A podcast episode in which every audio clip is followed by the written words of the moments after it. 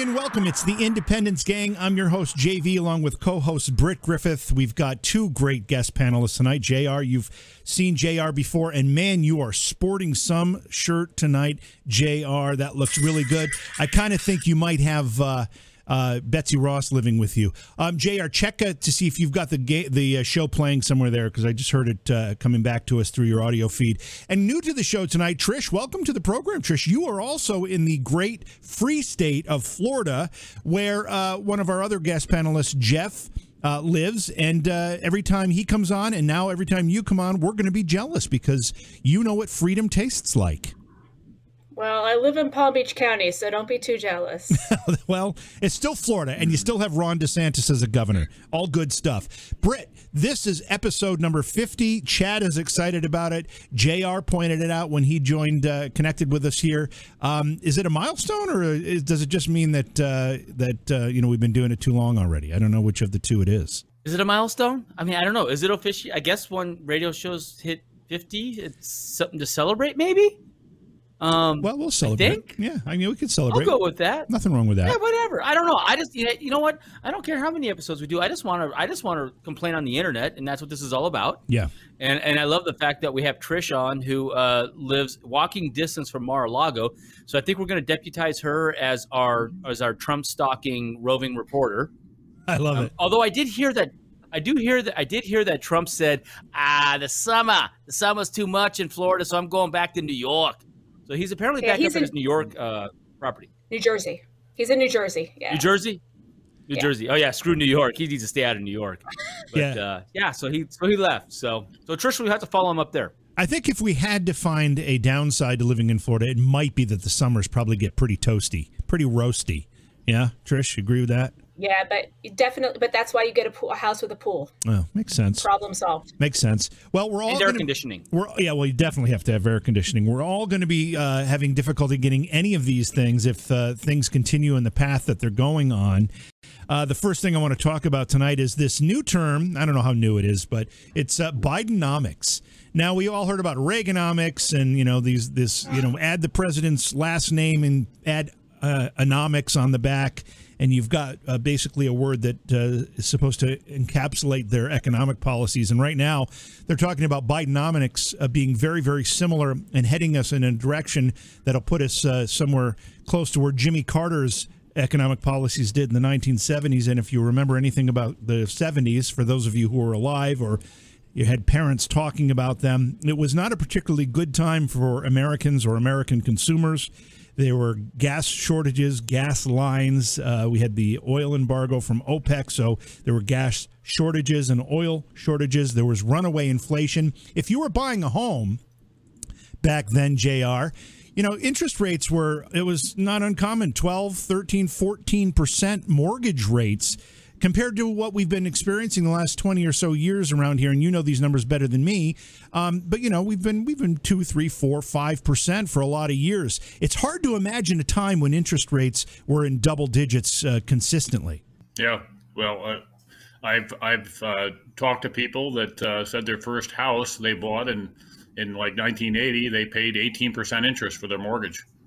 And you know during uh, you know, I've been in the financial sector for 30 some years and, you know, I can remember, you know, the, the saying was eight is great. And that was normal mortgage home. You know, my first mortgage was, was, uh, eight and a quarter or something like that in uh, the early 90s. So that's not like ancient history, but uh, we've had for, oh, 15 years, uh, you know, like, like you said, four, five, even three. I, my uh, mortgage most recently was two and three quarters fixed for you know for uh, 15 years, and even today there's still only four percent or something like that. So, you know, it's like the 30 year old stockbrokers on Wall Street. They've never seen an inflate you know inflation or uh, or corrections or things that you know anybody that's got some gray hair guess what has that perspective but uh, our country, if you're 30 years old or less, you haven't really seen a lot of difficult times. And uh, I was around in the in the 70s and uh, early 80s when Paul Volcker finally put started raising rates extremely high, and Reagan had his back, and that's what it took to kind of break that inflation. But uh, I'm not convinced the current Fed and president uh, has that same uh, fortitude. Well, we're going to have a lot to talk about in regards to that tonight. Thursday's consumer price index increase totaled, or they, they announced it as 5% year over year, which is the highest level in 13 years.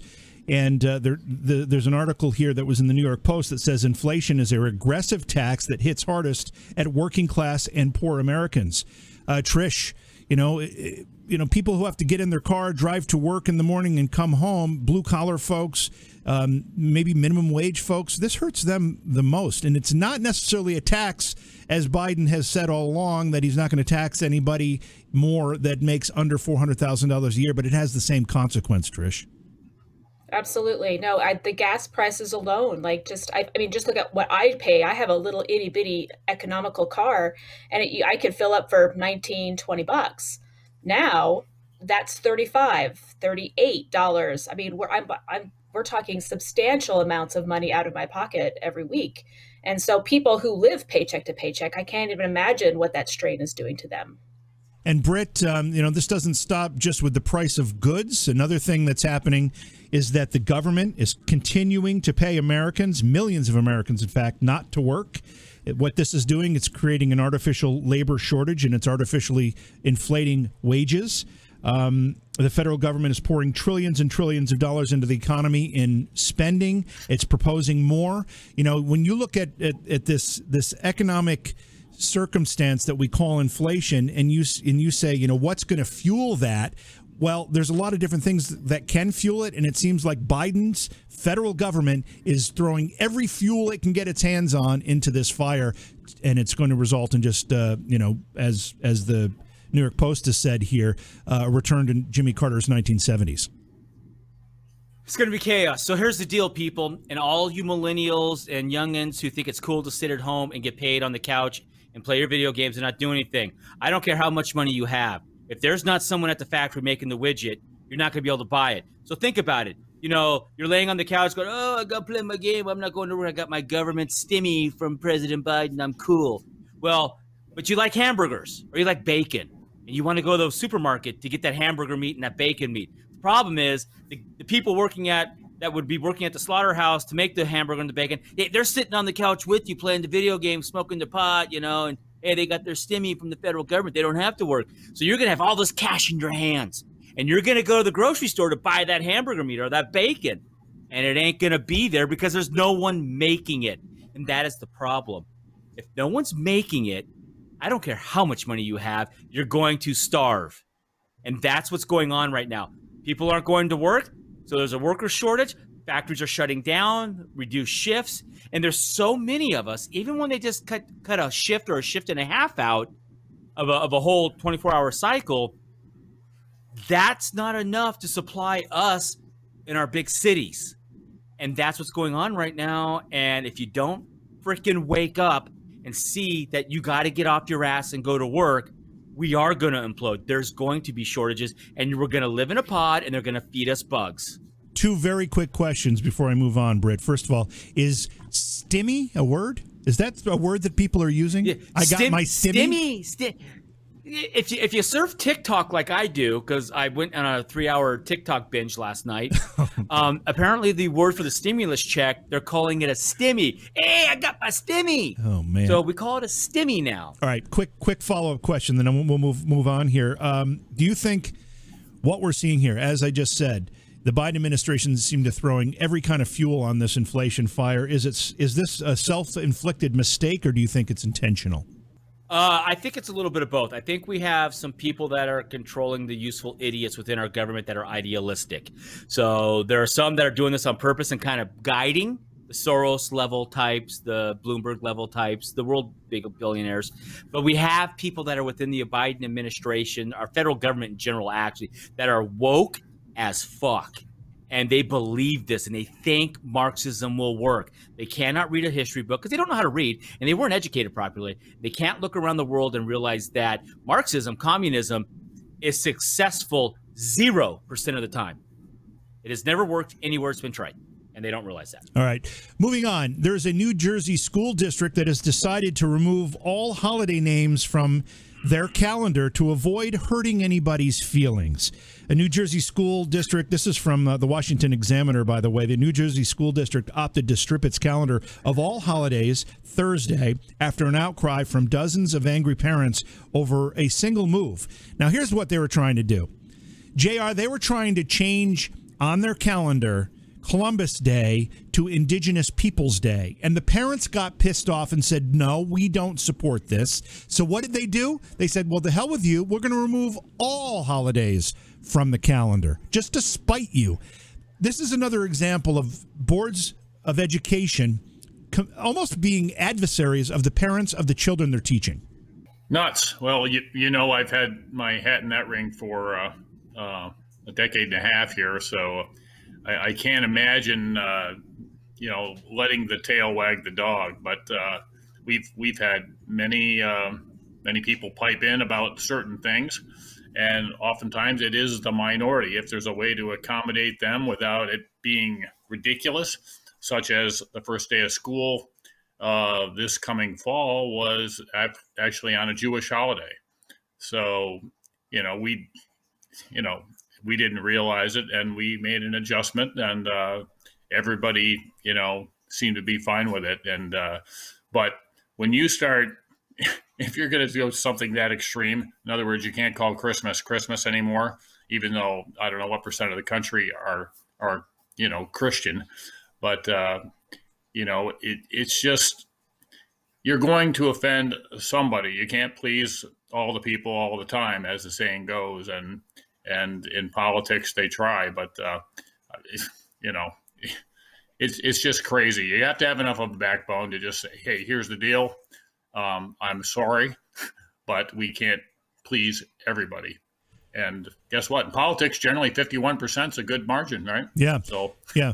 Trish, uh, have we become so soft and so pampered that seeing a a name of a holiday on a cal- calendar that we may or may not observe is offensive to us. We can't even see the words printed on a calendar without becoming upset about that. Is that where we are as a nation? In education, absolutely. Like I I can tell you that we are not allowed to call Christmas break Christmas break. It's our winter break. We're not allowed to call the spring break, the, the short weekend we get for Easter Sunday, we're not allowed to call that Easter weekend anymore. It's our spring break. It's I, it's the insane. The policing of language has got to stop. It, I mean, this is absolute insanity. Absolute insanity. Britt, uh, I don't know about you, but when I was a kid and I was in school, I didn't care what the hell they called the holiday. I was just happy to be out of school. I, you know, you call it whatever you want. I don't care if it was a Jewish holiday, if it was a Muslim holiday, if it was Kwanzaa, if it was a Christian. It didn't matter. If I got the day off, I loved it. Sounds like you should work for the federal government. I liked being at school. I didn't like the. I wanted to work every day of my life, and I wanted to be at school so I could learn more, so I could be more successful. I'm not buying. You, on this. the other hand, I'm not buying for that, this for that for that handout. I'm not, not buying this for a second. yeah, no, I. Here's the deal. If you're offended by words, you don't deserve to be an American. There, I said it. Get the fuck over it. This country was built on rugged individualism. Work hard or die. If you don't want to work for your money, piss the fuck off, please. I don't care if you die. Go away, starve to death, or figure out how to pick up a hammer and bang a nail. I'm done with this this sensitivity shit. We need hard times. I am so ready for this shit to collapse. I would love to see a depression where people are in food lines, having to have their bread and get their cup of soup, so that these millennials and what's under the millennials, the Gen Zers, that they will see some hard times, so that they understand that nothing is for free. They have been so spoiled by our parents at our level, our grandparents worked their asses off to give us a good life. We've worked our asses off to give our kids a good life, and they are spoiled. Spoiled, rotten. That if, I'm sorry, if words on a calendar offend you, you are a pussy. Please die. Okay. Um, I'm going to make a comment, then I'm going to let you take it, Britt. Uh, we just we just passed the 77th anniversary of D-Day. We talked about it on this program. Biden didn't talk about it, by the way, but we did on this program. We talked about mm-hmm. the fact that 19, 18, 19, 20 year old boys stormed beaches into uh, machine gun fire, um, uh, 88 millimeter uh, anti flak fire, uh, you know, artillery fire, tank fire. Uh, flamethrower fire. They stormed these beaches. They didn't know what they were r- running into, but they ran anyway, and they freed Europe. And that is hardship that is a nation coming together and, and, all the men and women who sacrificed to win World War II. It, it, was this nation coming together for a common purpose and sacrificing. Since that war, we've had wars and we've had people die in wars, we've had people suffer in wars, but we've not had a national sacrifice like we did in World War II. And that's why they're the greatest generation and we're soft because we haven't, and not that I'm wishing this on us, but I want us to appreciate what they did. We have not had to sacrifice like that in any way. You know, I mean, oh. it's it's unbelievable how good we've had it for so long. And you've made this point before, Britt. So uh, go ahead and take it with what you've got. Uh, I'm going to switch gears just a little bit, just a little bit. But you know, I, I saw this meme going around this uh, in the conservative circles, and I thought, man, this is really kind of cool. This this is the the GOP, uh, the GOP's bench. This is these are the up and comers. And you know, we always hear the grand, the GOP, the grand, the, the, the party of the old white man. I am sorry, but but the the, the up and comers in the GOP movement, they're black, they're Asian, they're women, they're men, they're gay, they're straight, and everything in between. And and and I follow a lot of these people that are in this particular meme right here, um, and they are articulate, they are intelligent. Some are highly educated, some are just blue collar workers, but they're out there doing the job, spreading the word of conservatism, of libertarianism, of small government, um, and and and our, our rights. Um, so my question to you, Trish, I'll go to you first. When you see this, I mean, I this this gives me hope for the future of the GOP or, or, or of our kind of our side of the street, so to speak. Does this give you hope? Do you see this? Does this make you proud that we have the, GOP finally has a huge tent of diversity going on? Yes, and I'm I'm honestly I'm very proud of the especially the black Americans who are standing up and saying, "Listen, the the GOP is not this this whole I, I, my favorite myth that I think that I makes me giggle the most, especially when I'm on Twitter, is this myth that the, the GOP is the party of racism. And I'm like, what, what history books did you not did you not pay attention in high school? Because that is not the party of racism. In fact, it's the polar opposite.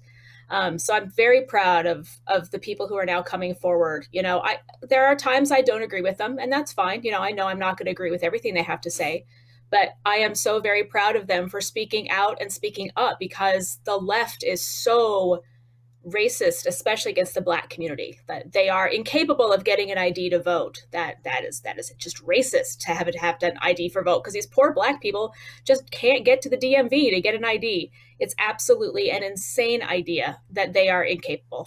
Yeah, absolutely. And, and, and I mean, I'm sorry, but if we go back over history, uh, slavery, defended by the Dixiecrats, fought by the Dixiecrats, fought by the Democrats. The clam bake, all Democrats. Who invented the KKK? Democrats. So I'm gonna go to you, JR. With this rant, um, the KKK was Democrats. Uh, who who fought against uh, the civil rights era? Who was the one out there uh, sicking the dogs on the black people marching, the Martin Luther King level? It was all Democrats. You look at the, you look at, you take the time, and you people out out there that happen to stumble across us, you kids, you millennials, you you you Gen Zers, look up the freaking history Look up their freaking history. Do not believe MSNBC. Do not believe CNN. Go to the congressional record and look up the record who voted against the Civil Rights Act, who voted against the Jim Crow, getting rid of the Jim Crow laws. It was the Democrats, 100%. You might get a, a Republican here or there, but for the most part, it was the Democrats. And JR, who were the first African American senators in the federal government? They were black out of Texas, right? Who's the racist party? Is it the Republicans or is it the Democrats? What say you, JR? Well, I think uh, we talked about it in the past when we actually did look at history, and uh, the Republican Party was born out of the civil rights movement, and 100% of the Democrats voted against that uh, that issue. So that's where it started, and I, I think um, you know forever and a day here it seems like the Democrats have had the minorities in their pocket, but I think that has started to break. And you saw some of the statistics that happened in the last election that uh, Trump uh, achieved a greater vote in the uh, Hispanic and Black community than uh, I think ever was the statistic. So I think you know, when he ran, you know, initially, what he uh, created these uh, enterprise zones in in these, you know, crippled cities like Detroit, where he created these economic zones and really focused on helping the working class man and the minorities, and he brought them. He did what he said, and and and guess yep. what? That that stuck with the with the the minorities, and I, I think it's it's really helped uh, the Republican Party as a whole uh, be more of a uh, broader tent. And you're certainly seeing, as you showed in the in the pictorial there, of the makeup of all these folks. It's it's certainly a bigger tent than it ever has been, my view. Yeah, and, and I love that fact. I'm so glad that we're opening the tent. I am so proud that Trump was the first president. Well, at the time he was a pre, uh, president. Uh, he was going to run for it, but on the RNC stage, he was the first Republican. What would he be? Uh, candidate. Thank you. I answered my own question in my own head. Um, to go up on stage and hold up the LGBT flag, just to say, hey, you know, we may all we may disagree on some stuff, but hey, you, we're accepting. Come, we don't care. Just be good humans. That's all we want, JV. So my question to you, JV, is is I is I ran across this, and I'm gonna pull it up right now. So this this is a freshman congressman, and it won't come up. There it goes. Uh, and he is um, oh, what district was he out of? This is from BuzzFeed, but he is a Republican black congressman, uh, Byron Donalds, and the Black Caucus will not let him in to the Black Caucus, the Congressional Black Caucus. Now, the Black Caucus is registered as a as a bipartisan uh, group, but there are no Republicans allowed in there, and they're not letting him in there. So, and then the media always cites the Black Caucus as this bipartisan group who dislikes whatever policy Trump was doing at the time. But my question to you, JV, is if you're not going to let any Republicans in, how bipar- how bipartisan are you? And then if we, as thinking human beings, think back to the press citing the Black Caucus as this independent arbiter of, of thought process in the black community, but they're all Democrats. So uh, once again, the media is lying to us, and the Democrats are racist. Well, the media has been lying continuously, which is why many minorities still support the Democrat Party because they don't get the truth. And as uh, I think it was um, somebody in our chat room, maybe it was Mary Grace. Yeah, she said Democrats have always said the opposite of what is the truth, and they do. They re they redefine things into a language that uh, suits their needs, but it's not the truth. Uh, regarding Byron Donalds, uh, the Congressional Black Caucus is the most recent example of of what the real motivations are here. It's not the Congressional Black Liberal Caucus, but it is. But that's not what they're called, and that's not what their mission is. But yet they're denying a conservative black congressman from joining this caucus because he does not represent their views. He's a conservative. So that tells you what their real objective is. The real objective here is not to represent the blacks and the black community and the blacks who are in Congress. The real objective is another liberal uh, organization that can further and advance liberal, the liberal agenda. But it doesn't end there. The ACLU, what is the ACLU supposed to be doing? They're supposed to be protecting the civil, civil liberties of all Americans where they see injustice. Do they do that? No, they only do it for liberal causes for liberal injustices, according to their version or their worldview. What about the NAACP? It's the same thing. So you've got all of these groups that have these missions that are supposed to be protecting, helping, representing all Americans. But really, when you lift up the lid and you look inside, you realize they only do that for you. And feminism is another example of this. They only do it if you're liberal. How many, uh, how many conservative women it, leaders uh, throughout whether it's governors, whether it's Congress persons, whether it's you know state legislators, whether it's just uh, people who you should aspire to uh, want to emulate, like Candace Owens. How many of those people get the support of the feminist movement? None, because they're not about women. They're about liberal causes, and this is another example of that. They're about power, their power, and their money. That's what it's all about, and and it's also about keeping the minority community on the plantation. They cannot let these groups, these Black Caucus group, the ACLU, NAACP, they all support these politicians that have been running the inner cities for a hundred years. And in that hundred years, have has the black community for the mo as a whole, have they improved? No, they have well, not. hold on. Let They've me gotten. let, let me know, let me just jump in here because they did they were improving significantly until LBJ's Great Society, 60s. And when the Great Yeah. Society uh, was launched by Johnson, um, and it created a, a culture of dependency in the black community, and it reversed many of those gains, and it, it has really destroyed the black family. It has destroyed the black community, and the Democrats are f- doubling down on that by trying to defund the police. They're doing. They're just, they're just continually adding to this this effort to destroy black communities, and this is the latest example of it. All right, so I got, I got, you know, I'm the, the glasses half empty kind of guy. Actually, glasses kind of empty kind of guy when it comes to all this stuff we're going on. But I found something that gives me hope, JV, and, and I think I've talked about this, but I'm going to talk about it again. Um, so Facebook has removed 18 million misleading posts about COVID-19 since the beginning of the pandemic and labeled more than 167 million others. You know, they put that little label on it, and you got to click on it. So Rasmussen did this poll about coronavirus specifically. 68% think the virus came from the Chinese lab. So why this gives me hope, JV, is because with as much as the big tech ty- tyrants, the mainstream media has tried to suppress all the stuff and protect the communist Chinese party because they're all communists apparently. It's not working. 68% of us are seeing through it. So I'm going to go to you, Trish. Seeing that poll, seeing that 68% of us. Now, if you dive into the into the into the internals of the poll, it's like 89% of Republicans and 60 something percent of independents and 29% of, of Democrats.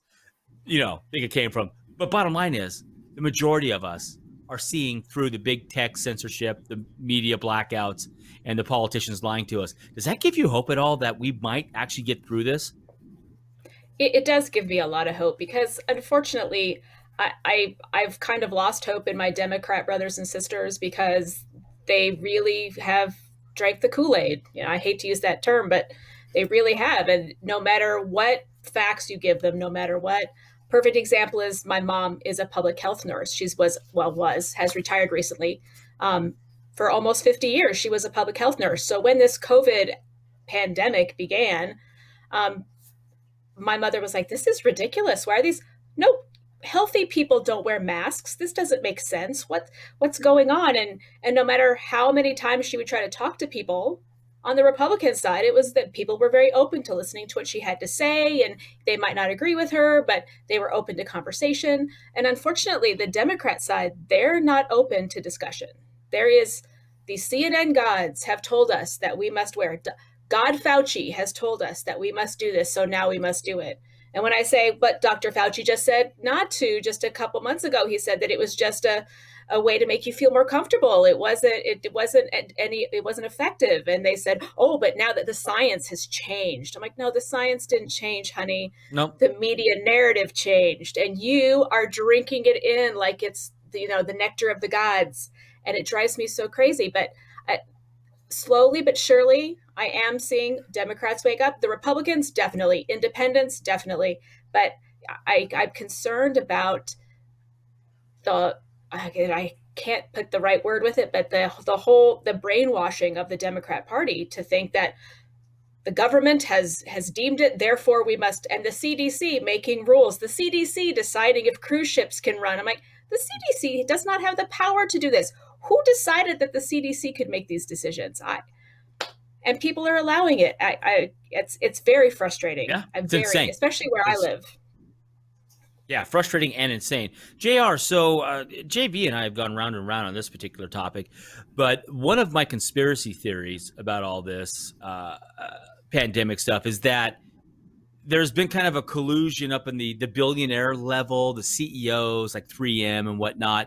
That I mean, they didn't like make the pandemic or the release the virus, but they saw an opportunity to make a bunch of money, and all this PPE that that has been pushed. And Fauci, I, I, would not be surprised if there's an email that comes out one day or some kind of knowledge that comes out one day that Fauci was paid millions by 3M to change his mind and say, "Oh no, no, no, you need to wear masks." Do you think there were some CEOs of some big companies trying to manipulate our government to, you know, to pad their bottom line during all this? Well, I think the uh, Fauci emails that just surfaced in the last week or so here are uh, somewhat telling, and it's like you were just talking about. Things are starting to leak out about uh, the narrative that was being preached for how long? Well, may not have been uh, um, opinion or lack of information, but it may have been certainly intentional. So if that is the case, just like why it was intentional that uh, we were all a bunch of kooks if we thought, uh, you know, this virus, you know, came from nature, then uh, if it if it wasn't intent or if it was intentional, then then we're just really talking about okay, why? What was their intent? What what what were they doing? And it's always you know power and money, as you you say a lot, uh, Britt. But uh, um, nope. there was a lot of money that this uh, that was lost, and there's also a lot of money that has been gained as a as a function of this uh, virus. So over time, I think it is going to leak out. I think it's already starting to leak out, and how complicit some of these players were that were in front of us every day, telling us whatever narrative they wanted to, and we had to believe them. Seemingly, um, we're going to find out that not only weren't they accurate, but there may have been something a little bit under the hood here that uh, where they're making some cash on it, or certainly getting some influence. And I, I, I think uh, you know Fauci's the tip of the iceberg myself. So do I. So do I. But every time I say that, JV pushes this little button, a train comes across the I'm screen. Close. It's kind of crazy. I'm close. I haven't yeah, seen it yet. I know you are. Before, before I go to you, JV, real quick, everybody in chat, please, please, please smash that like button. And if you haven't subscribed, please subscribe. And if you're listening to us on the podcast, please, you know, stop by YouTube and hit subscribe. That helps us out a lot. We are throttled heavily by YouTube. And I'm actually super throttled right now on Twitter. Like my posts get zero engagement, which is impossible. So back to you, JV. Uh, do you, would you like to comment on any of this? Or if you want, roll on to something else? I do want to make a couple quick comments on what you said here. First of all, uh, you know, we were talking about you had some hope. You're that you're, you're you're usually the glass half empty guy, and now you know this particular story gave you a reason to think maybe glass half full, at least for a few minutes minutes. But I, am I'm, I'm going to take the other role for a second here because YouTube just just suspended Senator Ron Johnson for seven days for for talking about what? yes for talking about um, um, uh, hydrocloxic uh, hydro, hydro, hydro uh, hydroxychloroquine. Yeah, that word. Hydroxychloroquine. Every time. I got to relearn how to say that word every single time. Hydroxychloroquine, right? Is that right, Trish? Hydroxychloroquine? Yes. Okay, I got it. Um, yeah, so, you know, we, we just had a stu- several studies released that this drug has some effectiveness. Have you ever seen anything like that? You had governors banning the banning the banning doctors from prescribing a medication for their patients that they felt would help them. A cheap uh, safe, effective medication. And governors, Democrat governors, by the way, were, were banning it in their state, saying doctors cannot prescribe this medication. I mean, th- this is a level of, of insanity that uh, defies explanation. Now, um, continuing on that thought, it's interesting to note that prior to the lockdowns and prior to the pandemic really getting a foothold here in the United States, when Trump was taking action like uh, the travel ban, he was being criticized by Joe Biden and the Democrats. Uh, Fauci wasn't criticizing. In fact, Fauci came out and said he he supported this. In fact, recommended it. And Fauci was saying things at that time like everything that he recommended to President Trump, Trump took action on. There was very little disagreement or certainly no disregard by President Trump of Fauci's recommendations. But you know, as things got worse and as the pandemic uh, started to take a foothold here in the United States, and it became a political hot button, then all bets were off. And everything from that point forward, by the media, by the Democrats, by maybe Fauci, was designed to make sure that Trump got either no credit or all the blame for everything that was happening. And that was their, I don't know if money was involved, Britt, I don't know. But it really was a political uh, effort on all levels. Uh, from what I can tell, and it was effective. It worked. It got Trump out. Now, now they're starting to say, "Oh yeah, oh yeah, we, you know, we were wrong about the lab leak. Oh yeah, we were wrong about Trump uh, clearing uh, the the street to hold a Bible. Uh, we were, oh yeah, we were wrong about." Um, you know, about hydroxychloroquine. You know, you know now they can say it, but they, they offer a slight correction and then they move on to their next series of lies, and that's what we're dealing with. Speaking of series of lies, you know, now we've got uh, after the infamous trip to the uh, Northern Triangle and to Central America for our Vice President Kamala Harris, in which she made some ridiculous comment, which I will play for you in a minute again, where uh, how you know, yeah, she hasn't been to the border, but hey, I haven't been to Europe either, so what's the big deal? Um, well, as she since she's come home, she's starting to change her message a little bit. When she was in uh, the Northern Triangle. I think it was when she was actually in Guatemala. She gave a speech with the president of Guatemala. And in that speech, she said, Don't come. Do not come to the border. You will not get in. We will turn you away. Well, she's starting to change her tone on this already. In fact, in an interview, um, with a Spanish international news agency today. She was commit. She said she was committed to ensuring the United States is a safe haven for people seeking asylum. JR. It sounds like "Don't come, don't come" is no longer the rule of the day. Well, usually it takes a little longer for someone to uh, change their mind that fast, but uh, her whole trip was just, you know, ridiculous. Um, I've been to the border. I'll go again. Well, what what does that have to do with a ridiculous um, crisis that it's tragic what's going on down there, and uh, you know all these uh, you know the cartels are making oodles of money, kids are being trafficked, drug drug. It's it's just an absolute mess, and it's uh, and it, I look at it too as a, a security crisis and, a, and an economic crisis because uh, we're you know the faucet got turned on at election time you know, it, it was that it was that black and white really, and for them to claim it doesn't exist for the first three and a half months of his presidency, and now, I mean, she won't even go there. She, she can't go there. If she were to go there, then they're going to have to address it, and uh, yeah. they're not stupid enough to do that. Yeah, and I, I want to uh, actually play this cut again. This is, uh, I'm sure we've all seen it a hundred times, but it still is just something that you just shake your head about. There's one other topic I wanted to uh, talk to you about, but let me just quickly put a button. Okay. Do you have any plans to visit the border? I, am here in Guatemala today. I, at some point, you know, I, we are going to the border. We've been to the border. So you, this whole this whole this whole thing about the border, we've been to the border. We've been to the border. You haven't been to the border. I, and I haven't been to Europe. And I mean, I don't, I don't understand the point that you're making. I'm not discounting the importance of the border. Well, I, I mentioned I, it because even I, I, know Republicans have certainly come at you on this. I, I like playing that clip to that point because Lester Holt, who for a moment looked like a real journalist, like he actually asked a tough question, followed it up, and was actually going to hold her to account for her answer, then goes to his, well, Republicans are asking this, so it's not really me asking this. I'm only asking you this because those nasty Republicans are out there asking this question. Um, Trish, I have one more video that I want to play as it, as it relates to this because the you know there's often talk about how the international community sees all of this, and there was frequently talk that they were laughing uh, at at the Trump presidency. Well, it really turns out the opposite is true. They weren't laughing at Trump, but they're laughing now. Whenever she's stuck for an answer, she just laughs. It's not funny. She hasn't even been to the border to see the crisis that she's created.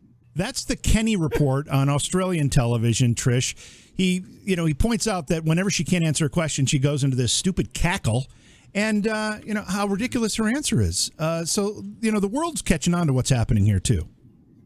No, they they absolutely are. I I've I've traveled a lot. I have a lot of friends who live overseas. I have quite a few friends who live in the UK, and I can tell you 100% that they are not buying the crap that the BC, BBC is selling. They know that the BBC is completely biased. They know that what's being said, people in Europe embrace Trump and embrace what he is about because they are fighting the same battle over there. They are fighting the globalists who are trying to take over and take away their nationalism, take away their culture, take away their. I mean, I was just watching earlier today. Um, um, I don't know if you guys watched um, Tucker earlier today, but um, Tucker actually had on a woman from Sweden who was talking about how in 10 years, Sweden went from being the safest country in Europe to being now the second most dangerous country because of the shift in demographics and the opening of their borders and bringing in immigrants and They now have gun violence issues in Sweden. Uh, Did anybody think that there would be gun violence issues in Sweden of all places? I mean, this I didn't. this is I didn't have absolute that on my insanity. bingo card. Yeah, no, like definitely not. And and honestly, I Kamala makes my skin crawl. She is the antithesis of what a true feminist is. She gets caught in a corner, she cackles. That cackle 100% tells you that she is lying her butt off and she doesn't care. So her tell is so I'd love to play poker against her because I'd make a lot of money. Because her tells are so easy to see. I have a question, Trish. JV, please Mm-hmm. permit. Uh, Kamala or Hillary? Which one is more Oh. hated? Both heinous both heinous I, I i'm not sure i'm not sure who is worse a woman who would stand by her husband knowing that she he is a rapist and a sexual predator or a woman who would get on her knees for a promotion and a bmw i to me they're equally disgusting Yeah, they both kind of fall into that same lottery. Uh, and you know, your point is, is really well taken, Trish, because if, if you've seen any of this G7 stuff, you've seen how giddy Boris Johnson is. Um, and the funny thing about Boris Johnson and, and the fact that he that he just went through Brexit, he has to understand what his what his people are feeling and how this globalist uh, agenda is something that they rebelled against with their vote to get out of the EU. So, well but we go ahead. we he did you hear his comments earlier at the G7 today about how we need to make the world more gender neutral and Yeah. feminist. I'm like, are you freaking kidding me? What the last thing we need is to be we need to be soft and emotional. Stop. Just stop with this. I it's I'm I'm so disgusted at how leadership in the UK. I mean, I have cousins. I'm my, part of my family's from Scotland. I I have cousins over there, and I'm absolutely disgusted with how they Um, Boris presented himself as this fighter, and now he's turned into a ball of mush. Yeah, and they keep he keeps that up, and, and Scotland will vote to uh, for independence, and uh, that'll be an interesting turn of events as well. Britt, I've got another video from uh, from the uh, Australian news agency. And I appreciate that she's gone to Guatemala. I appreciate she's gone to Mexico. You know why? Because both of those leaders said that the Biden administration is the reason that they're having all these problems at the border. So Nikki Haley, who's uh, uh, in some circles considered to be a possible presidential contender, maybe vice presidential contender, uh, points out that uh, that uh, while there, Harris heard from the Guatemalan president, she heard from the Mexican president. Prior during an interview, I think with Tucker Carlson, if I remember correctly, the El Salvadoran president uh, said very similar things, and they all blame the Biden administration and their policies for what's happening at the border. If she's looking for her precious root causes, she has to look no further, Britt, than the White House. That is absolutely true. I mean, real quick on Boris Boris Yeltsin. Boris Yeltsin just watched what happened to Donald Trump, who Are you was talking super about? popular Are you talking about Johnson? Are you talking about Bor- Johnson? Boris Johnson. I'm sorry, not Yeltsin. Boris Johnson. Thank you. Wrong country. Wait, Yeltsin is back. Well, actually, actually, I'm, I'm blending leaders. Boris Johnson. Um, but he just watched what happened to Trump. So and, and Trump's gone, and he doesn't have Trump to, to ride the wing or you know surf the wake, so to speak. So he's like, oh, sh- I'm gonna put my head down because he doesn't have the money like Trump, and if he gets taken out like Trump got taken out, he is doesn't have the wherewithal to fight all the government lawsuits coming at him like Trump is dealing with. As to uh, Kamala Harris and uh, those countries, the, Mexico and, and Guatemala, whatnot. Um, yeah, the, those leaders again. We didn't know what could be done until Trump come along, came along. We had been, as a world, so brainwashed by the by the by the leaders that this is the way it has to be. There's no other way to do it. Fit in the mold. You know, politician does this, politician does that, politician does this, politician does that. Blah blah blah. We fight, we argue, and then at the end of the day, we all get our grift and make our families rich. And then Trump hit, and holy crap, did he screw up the elites? But these third world countries that want to grow and have a stable country, and they don't want their manpower and brain power being sucked out of their countries coming to the West, they loved what Trump was doing because those people were staying there. And then Trump was also saying, uh, yeah, you know, we're not giving you the money if you're doing this, that, and the other thing. So that gave those leaders the, the the power to look at the cartels and go, hey, we can't we can't do this anymore. They're not giving us the money. And so he gave them the tools. It's kind of like with your kids. I, I would tell I would tell my daughter when they were in high school, if, if you come home and I think you're stoned or you're drunk or you're on something, I am piss testing you. I'm taking you to the clinic. You were getting piss test because that gave her the ability when she was in an uncomfortable situation with her friends to go, I, I can't do that because my dad will, will will make me pee in a bottle. I can't get away with this. So I gave her a tool to fight. That's what Trump did to all these leaders around the world. He gave them that tool to fight and push back and say no. And now he's gone because we have a corrupt media and the voter fraud happened and we are where we are right now. I'm going to change topics just a little bit here. Uh, you know how uh, during these discussions, when we get talking about climate change, no matter where we're talking about it, often uh, these people, in fact, I saw it on the five. I, I don't remember the girl's name. She's filling in the liberal chair of the five. Her name is Jessica something. I don't know her last name.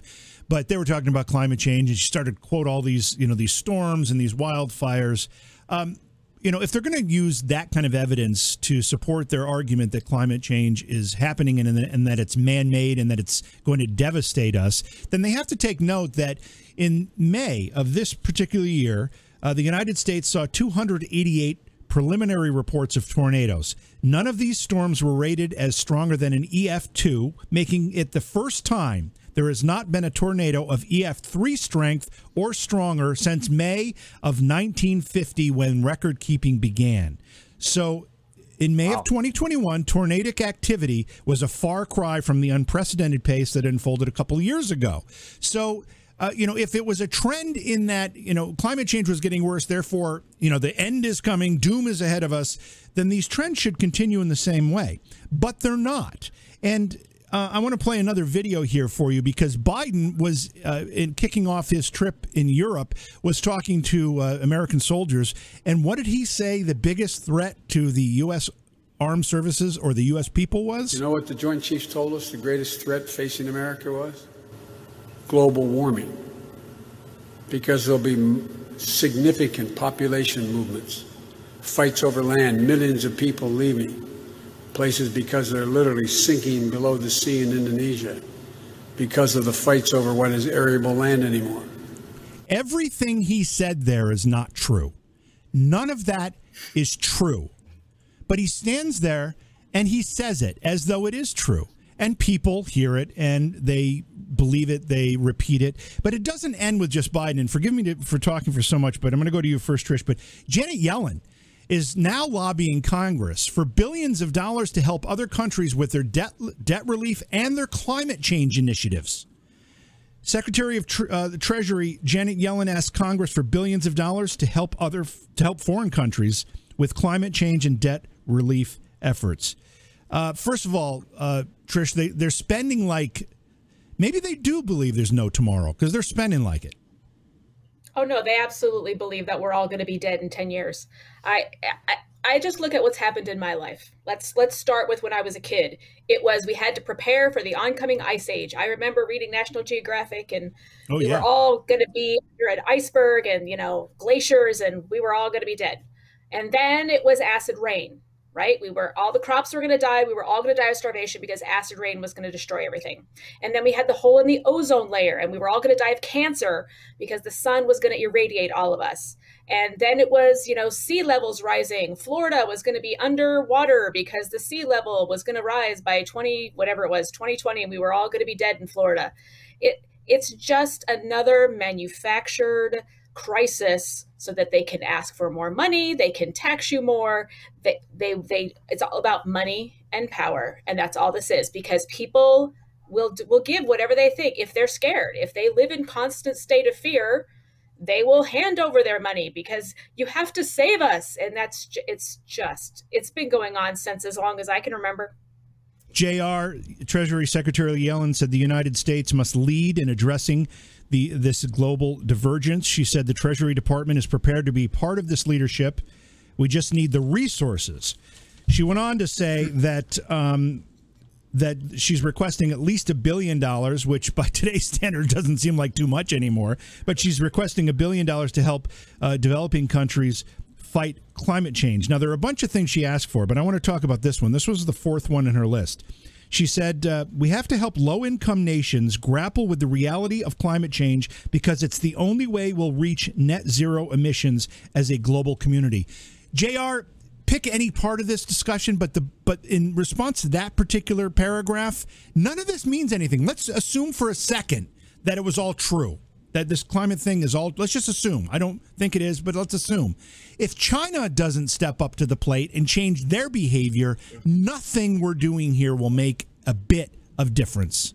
If the if the initial most important target to hit is some of these unindustrialized poor countries, uh, the needle, if there's if they're the premise you're you're taking here is, is that the, they're correct in, in climate change is man-made.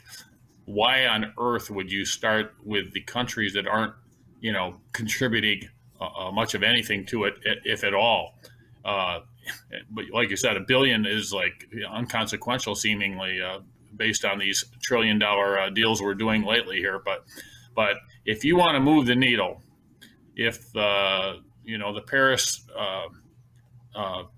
climate initiative wanted to move the needle, then they would take the countries that are contributing most, in theory, to climate change, and you would make China uh, have some targets that had to be achieved.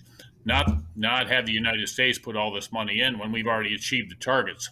Uh, we, we've made more uh, movement towards being a cleaner country um, by going energy independent and, and, and having natural gas, you know, and fracking than uh, than than anyone.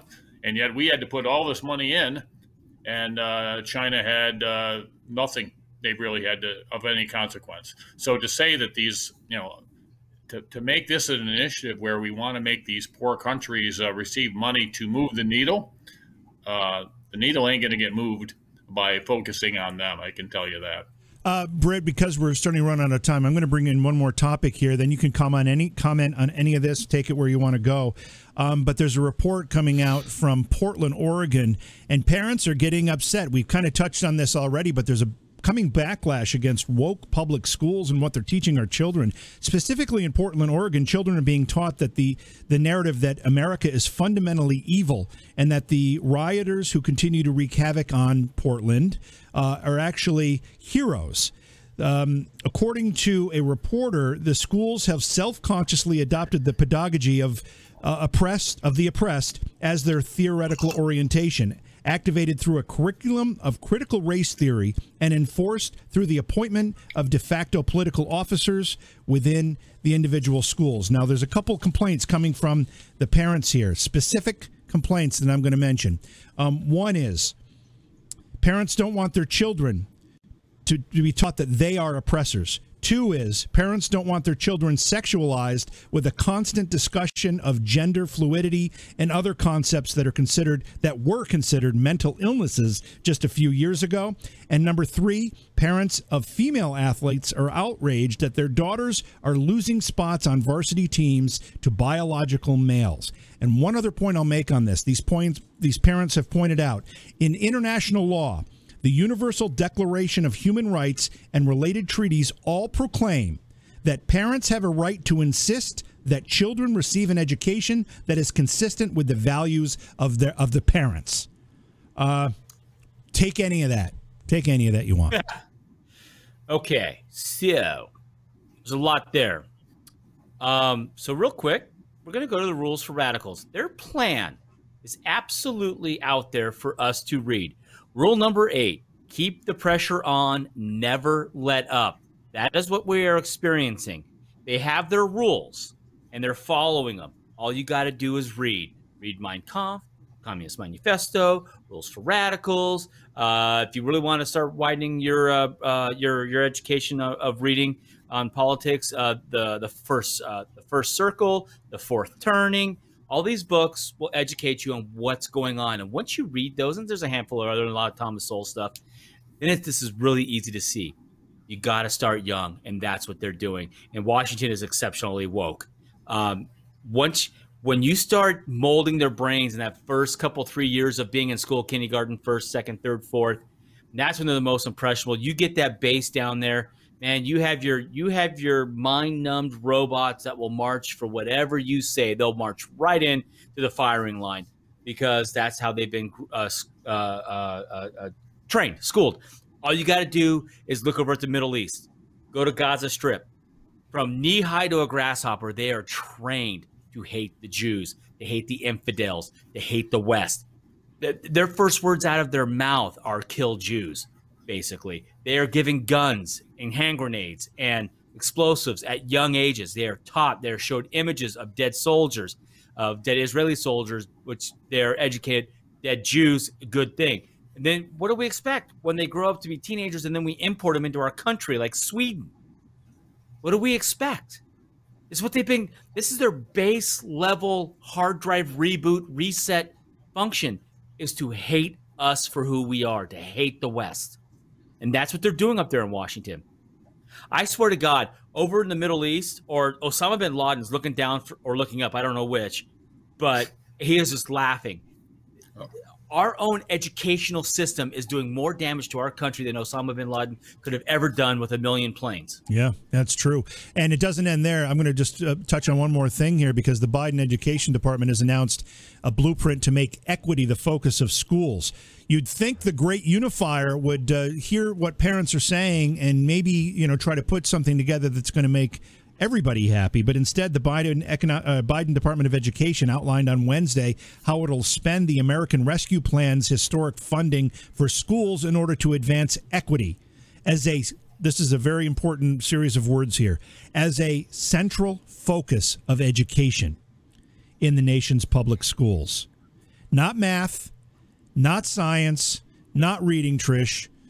We're talking about equity as the central focus of education in America.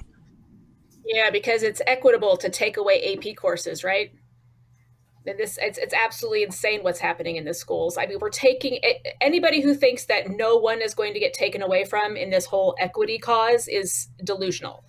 The the students who are gifted and talented will always have resources taken from them every single time. And going back to the whole discussion about radicals, why do you think the federal government's pushing so hard for free pre K for every child on the planet? That's why yep. they can get them even sooner than than kindergarten. They can get them at two years old, and they can start training them to think the way they want them to think. It's and people are thinking, oh, this is a great thing. All the single mothers out there so happy because now they have free. They to send their kids to school, and they don't have to worry about it now. It's yeah, it's the. It, educational system is not what it is supposed to be doing right now and that's why you're seeing i mean i, I love Corey DeAngelis if you guys don't follow him on twitter you totally uh-huh. need to. Corey DeAngelis is amazing and his push for getting more parents involved it's working. Homeschooling is going through the roof. More and more people pulling their kids out of schools. More and more legislatures pushing to fund students instead of systems because the systems are failing and putting more money into a failing system makes no sense and JR, we kind of started this night tonight talking a little bit about education. You've got some experience with it, and we might uh, extend a minute or two over here. But um, the amount of money that was put into the American Rescue Plan, the, the, the COVID stimulus, whatever you want to call it, Bill, $1.9 trillion, the amount of money that was earmarked for education at the demand of the teachers' unions was a very significant amount 126 billion maybe more. I'm not entirely sure what the figure ended up being. However now they're talking about now that that money's been allocated now that it's there for covid relief now they're going to use it for this equity uh, uh, forcing equity upon all the public education systems around the country with this money. So you can touch on anything you want to end uh, the night here, JR. But uh, this this you know has a big uh, red flag, probably a probably a darker flag as well, because it's going to mean dark days for the education system. Well, to do what you want to do, you got to have money. And one thing COVID did, it created a lot of money. And you know, I've got kids. Guess what? They struggled through COVID educationally. And now that all this money is coming to the states and the schools have to create plans to uh, create programs as part of the recovery, uh, you don't get the money. You got to create a plan, you've got to spend it, and then you get reimbursed for it. And the plans in New York are due next week. And I can tell you the majority of the guidance for those plans isn't out yet. So it's going to be a fire drill putting your plan together. so, uh, but but if you want to create uh, an agenda that you want to achieve, you've got to have the money. And one thing that this pandemic did was, you know, when they when the house is on fire, you don't care how much water you're using, right? So guess what? We got money passed that we would never have gotten passed before. And now with the resources to do these things, what we've seen is all the buzzwords. Climate change is the biggest crisis we have, right? I, I think it was a good thing those troops had masks on because uh, I think we would have seen some. Uh, I guess we could have saw the eye rolls, but we, do, we didn't see all the expressions happening. But it, it, every liberal cause is trying to be funded now and to to and I think that will be their undoing. But uh, in education, as, as as Britt talked about really quickly there, um, that's how you create fundamental change in a country is by educating the young, and not and, and also being a revisionist in history. So. And we're seeing both. Britt, uh, I don't know if you want to go to a minute or two over. If you got something you want to talk about, or you want to hold it for the next show, it's up to you. Um, I can hold it for the next show. You know what? I got one real quick thing. I just want to remind everybody that Trump was right. Just want to remind them Trump was right. The media lied to you. The politicians lied to you. The doctors lied to you. Well, maybe not the doctors; they were forced to lie. But Trump was right. That's all. Just want to say he's right. Yeah, I mean we've seen we've seen a lot of that recently. Trish, thanks so much for being here with us tonight. Great job. Uh, look forward to having you back to the program. Did it feel comfortable for you? It sounded like you felt comfortable yeah, I just I, I I'm not used to not talking so much, so this is good. JR. JR. Always good to see you. Next time, I want to see a hat matching the shirt and pants matching the shirt as well. Maybe even a cape. I think JR. needs to have a. Oh my cape, god! Right? I mean, I think that'll we can, complete. We can, we can we can work on the cape. I got the shorts. The oh, shorts nice. are wilder than the shirt. Oh, so, this is great. This is great. Oh, boy. Well, we're, we're inching our way oh, toward 4th of July, so that'll be perfect. Uh, Britt, we want people to subscribe. If you haven't subscribed to the channel, please do so. We also have a Roku channel. If you have a Roku yep. TV or your Roku device, find the Independence channel on Roku, and you can subscribe to that there. There's no fees for any of this. You can also find us on uh, Twitch, and where? Oh, we're on Rumble. Where else? Where else? Uh, the podcast. Where else? Podcast platforms, podcast platforms, Rumble, Twitch. Yeah, yeah, you know, you got it all, JV. Good job, good job. Thank you. Subscribe you to. Might, you might have, you might, you might have a career in radio yet. Do you think I have a future in this business?